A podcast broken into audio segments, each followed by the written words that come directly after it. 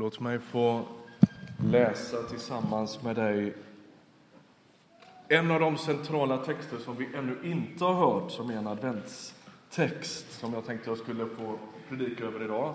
Den är från Sakarjas nionde kapitel. Och jag läser en liten, liten bit i vers 9 där det står så här. Ropa ut din glädje, dotter Sion. Jubla, dotter Jerusalem. Se, din konung kommer till dig. Rättfärdig är han. Seger är honom given. Vi stannar där så länge. Advent, det betyder ankomst. Det är någon som kommer. Och profeten Sakarja han beskriver ungefär 500 år i förväg hur Gud ska gripa in i historien. Och han gör det full av hopp. Han säger jubla i glädje, dotter Sion. Det är ett gott budskap om hopp, om glädje, om framtidstro. Och så börjar texten med att Sakarja beskriver den här kungen som rättfärdig. Det är ju ett lite märkligt ord, det är inte så ofta vi använder det. Men jag har, när jag satt och grunnade lite på detta tänkte jag, det är ju faktiskt oftare vi använder liksom motsatsen orättfärdig. Det vet vi lite bättre vad det är, eller hur? Vi pratar om ett krig i Syrien som är djupt orättfärdigt. Eller en eh, människa som ligger och dör på hemma utan att någon märker det. Det är djupt orättfärdigt, det ska inte behöva hända. När, när Jesus beskrivs som rättfärdig, då är det liksom motsatsen till det. Det går rätt till. Han är också segraren. Han målas i ganska klassiska termer i början av den här texten. Det är ganska majestätiskt, det är segerrikt, det är rättfärdigt, det är segrande, det är liksom de här bombastiska orden som skulle kunna stämma på nästan vilken regents ankomst som helst. Men så säger profeten, ni måste se upp så ni inte missar honom. Därför att han kommer inte riktigt som ni förväntar er. Där andra kungar och presidenter drar på det stora artilleriet så kommer han inte på samma sätt vid sitt statsbesök.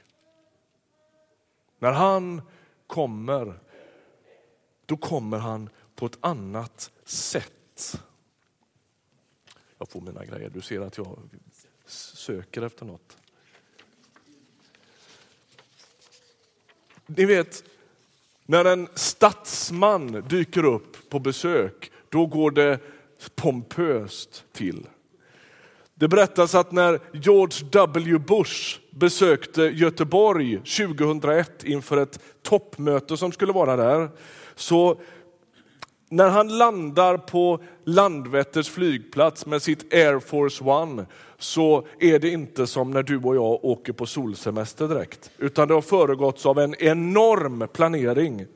Allt som gäller presidentbesöket, färdvägarna, mötesplatser, måltidslokaler, allt är förberett in i minsta detalj.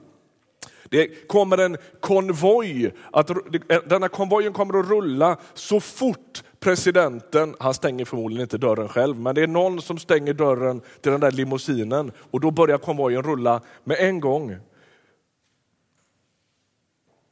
När han landar så följs hans plan av ytterligare tio flygplan.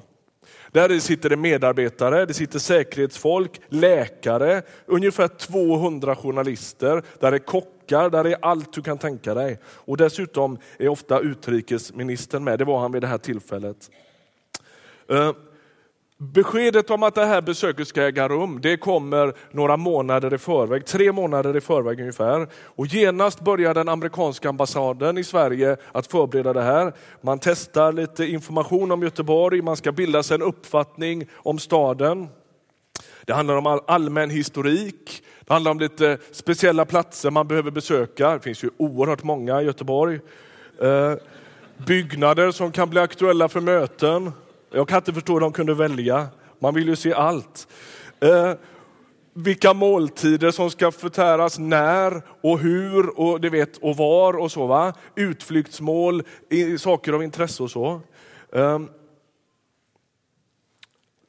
det där det börjar man fiska i tre månader i förväg. Sen kommer det ytterligare ett plan där det står United States of America på sidan. Det landar på Landvetter ett tag i förväg. Då är det 50 pers med och de kliver ut för ett dygnslångt besök i Göteborg. Och så är det rådgivare, tekniker, pressfolk, säkerhetsexperter och de ställer frågor av typen när George Bush håller sin presskonferens ute i det fria klockan 11 på förmiddagen, var står solen då? Ni förstår, det är mycket att hålla reda på. Och det är tv-bolag som är där och de, det är fototillfällen som planeras och så vidare. Då, va? Och så har de en hel grupp som är med av ett enda skäl och det är att de ska planera motsvarande dygn för the first lady. Så att hon går och skrotar på något lyxhotell, det vore ju trist. Utan då ska hon ha ett stimulerande program och de är ute på Marstrand och kollar om hon skulle gilla att åka dit. Nej, det tycker de verkar inte så fräsigt. Och så, och så håller de på att titta på det där. Då, va? Ehm, Detsamma gäller nu när Obama var i Sverige i, i, i höstas. Ni hörde ju alla stories. va? De svetsar igen brunnslocken där han ska åka för, av risk för attentat. De stänger hela luftrummet över Arlanda när hans plan ska landa. Ingen annan är i luften då. Han har sin bepansrade bil som kallas för Cadillac One som han åker runt i. Det är krypskyttar på taken och Secret Service har planerat in i minsta detalj. Så går egentligen ett statsbesök till om man vill demonstrera makt.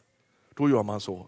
Då sparar man liksom inte på något. Nu kommer ledaren för världens enda supermakt. Det ska märkas.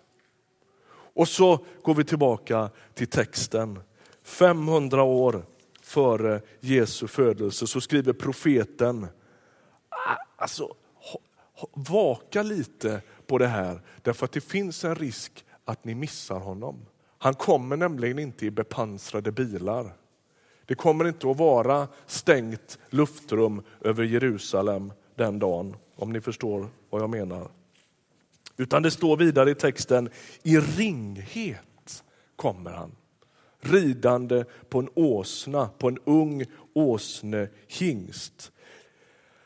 Han som kommer, det är den bakvände kungen. Inridande på en åsna och inte på en stridshäst etablerar han sitt fridsrike. Först ser han inte ut att vara särskilt mycket för världen. Det är ju nästan en komisk situation. Det är nästan lite, lite eh, liksom, konstigt, lite lustigt över hela situationen. Och så rider han in i Jerusalem på det där sättet. Och alla fattar inte riktigt vem det är som är där. Men det är Gud som är på besök. Vart är det Jesus rider in? Han rider in i Jerusalem och vi ser ju gärna liksom framför oss de här lite bibliska bilderna eller den här vyn över tempelplatsen och sådär. Va? Och det är ju sant, det där finns också, det finns tempel där, det finns ett maktcentrum där, både politiskt och religiöst. Men han rider ju också in i en alldeles vanlig, vanlig stad. Eller hur? Det sitter människor vid frukostbord i den där stan med spillda frukostflingor, kö till badrummet och lite stressigt att hinna till jobbet. Det är ju dit han rider in. Han rider in till stan där människor, jag vet inte var man köar vid när det inte fanns någon buss. Nej, vi släpper det. De, de tar sig på ett eller annat sätt till jobbet. Eller den unge killen som har börjat spana på tjejen som bor i kvarteret jämte och som tänker undrar om jag skulle våga lägga in en stöt. Någon som har sovit dåligt en natt, orolig för framtiden, för att man är sjuk, eller för sin arbetssituation, eller för sin familjekris, eller vad det nu kan vara. Det är ju ett alldeles vanligt liv som levs i Jerusalem den där dagen. Eller hur? Här lever man, här rör man sig, här gifter man sig, här begraver man folk, här, här eh, går man och handlar och så vidare och så vidare och så vidare. I en del andra religioner och en del andra idéer, där tänker man sig gärna Gud som någon som står liksom över allt jordiskt kaos. Där handlar all andlighet om att distansera sig, att lyfta sig över allt som är jobbigt i vår vardag. Men så beskrivs inte Bibelns Gud. Han är snarare den som stiger ner i vår verklighet. Som kliver in i vår vardag. Som smuts sölar ner sig i ditt och mitt stökiga liv. Där är han. Han rider in i den där stan där allt det där vanliga händer. Staden som lever och funkar på ett sätt som vilken stad som helst.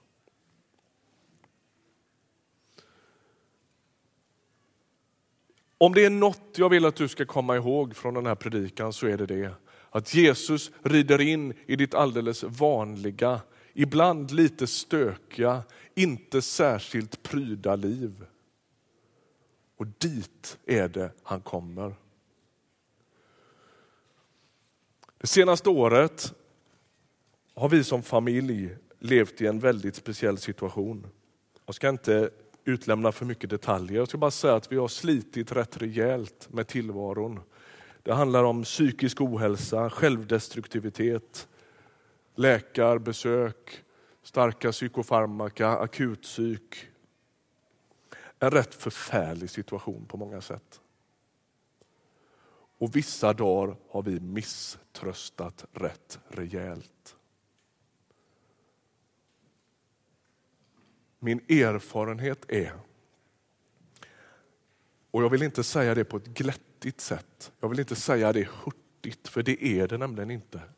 Men jag vill säga så här, min erfarenhet är att Gud har varit där med sin frid. Att han bara har varit där med sin närvaro.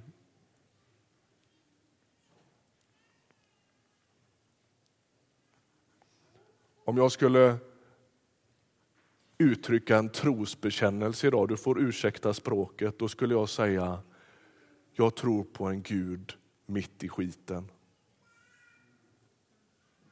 Är du med? Han distanserar sig inte. Han håller sig inte på avstånd. Han sitter inte med armarna i kors och undrar hur vi ska klara oss. Han rider in i våra liv med frid och med sin egen närvaro. Och det gör hela skillnaden.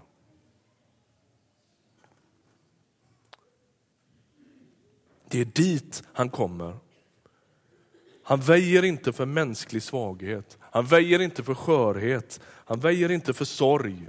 Han väjer inte för förtvivlan. Han väjer inte för ångesten.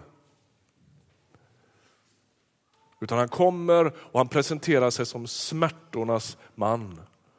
Och så säger han, jag vill rida in i din tillvaro och jag vill bli en del av den. Han kommer dit som tröstaren, han kommer dit som fridens furste. Han kommer dit som den som stillar stormar och väcker tro. Och vad vill han då när han kommer? Vad är det Jesus vill? Han vill dig väl. Han är inte ute efter dig. Jag vill att du ska höra det från en predikant idag. Gud vill dig väl och han är inte ute efter dig. Han kommer med fred och frid, han kommer med befrielse. Oavsett om du är en skötsam medelsvensson med två bilar, snurr på karriären och en chartersemester. Eller om du känner dig som en bruten människa, bankrutt på det mesta, så kommer han till dig. Han säger till dig det han sa till de trängda lärjungarna som har svikit honom. När han dör så uppstår han och så möter han dem. De har fegat ur, de har tänkt på sig själva, de har inte pallat trycket och så kommer han till dem och så är budskapet kort och klart. Frid vare med er. Ingen anklagelse, inte straffa ut dem, inte klassa ut dem och tycka att nu har ni gjort det, utan, utan han kommer och så bjuder han dem sin närvaro och han bjuder dem sin frid. Jag citerar ofta författaren Magnus Malm och det gör jag gärna för det är så bra. Han skriver om när Jesus lever mitt i vardagen i Israel och i Palestina. Och så citerar han den här mäktiga Johannesprologen, inledningen till Johannesevangeliet där det står han kom till det som var hans. Och så fortsätter han och skriver så här, Magnus Malm. Jesu födelse bland oss, det är inte tjuvens inbrott, det är inte tiggarens vädjande, utan det är ägarens återkomst. Alltså Jesus kommer inte som en sorts gäst från sidan, utan hela världen är hans. Och när han rider in så är det för att ställa det till rätta som världen har sabbat genom att vända honom ryggen. Allt är hans. Och sen citerar han en fantastisk dikt och jag ska göra detsamma. En finsk poet som heter Eva Kilpi hon beskriver, den, den beskriver väl vad som händer när Jesus rider in i våra liv. Så här lyder dikten. Säg till om jag stör, sa han när han steg in, så går jag med detsamma. Du inte bara stör, svarade jag. Du rubbar hela min existens. Välkommen. Det är nämligen så det är. Han kommer varsamt. Han kommer med fred, han kommer med frid. Och han vill oss bara väl. Och samtidigt så rubbar det hela vår existens. Han kommer och han frågar varsamt om det är okej okay att han blir vår kung. Att hans undervisning, att hans exempel, att hela hans närvaro får koda om hur vi lever våra liv. Alltså Jesus är inte som en äh, så, kort väg till framgång eller någon sorts well-being budskap. Att en liten dos Jesus då och då så mår man lite bättre. Jag har haft lite så förkylningskänning i kroppen hela veckan och fått för mig att jag ska äta eller dricka sån här kanjang. Jag vi sitter, jag står här och hostar så det är ju inte så jättebra reklam. Men, men, men ni vet va, en liten dutt då och då så mår man lite bättre. Alltså ibland så betraktar ju människor Jesus ungefär på samma sätt. Jag tar mig en liten dutt då och då så kanske jag mår lite bättre. Men det han gör är att han varsamt frågar om man får rida in i våra liv som kung. Om, om vi låter honom rubba vår existens. Hur ditt liv än ser ut, framgång eller förtvivlan, om du är frisk som en nötkärna eller om du är allvarligt sjuk, om du är trygg i dig själv eller om du för det mesta rids av ångest och rädsla, om du är gammal eller om du är ung, om du känner dig på hugget eller om du bara känner dig bara förfärligt trött på allting. Han önskar komma till dig. Han rider in i ditt liv. Han vill ge dig din, sin frid. Han vill ge dig sin närvaro. Han önskar bli kung i ditt liv. Han är Gud mitt i skiten. Säg till om jag stör, sa han när han steg in, så går jag med detsamma. Du inte bara stör, svarade jag, du rubbar hela min existens. Välkommen. Vi ber. Herre, tack för att du är här. Vi tror att du inte bara red in i Jerusalem utan att du också har ridit in i den här gudstjänsten för att bjuda frid, för att föda tro i våra liv. Tack att du vill oss väl.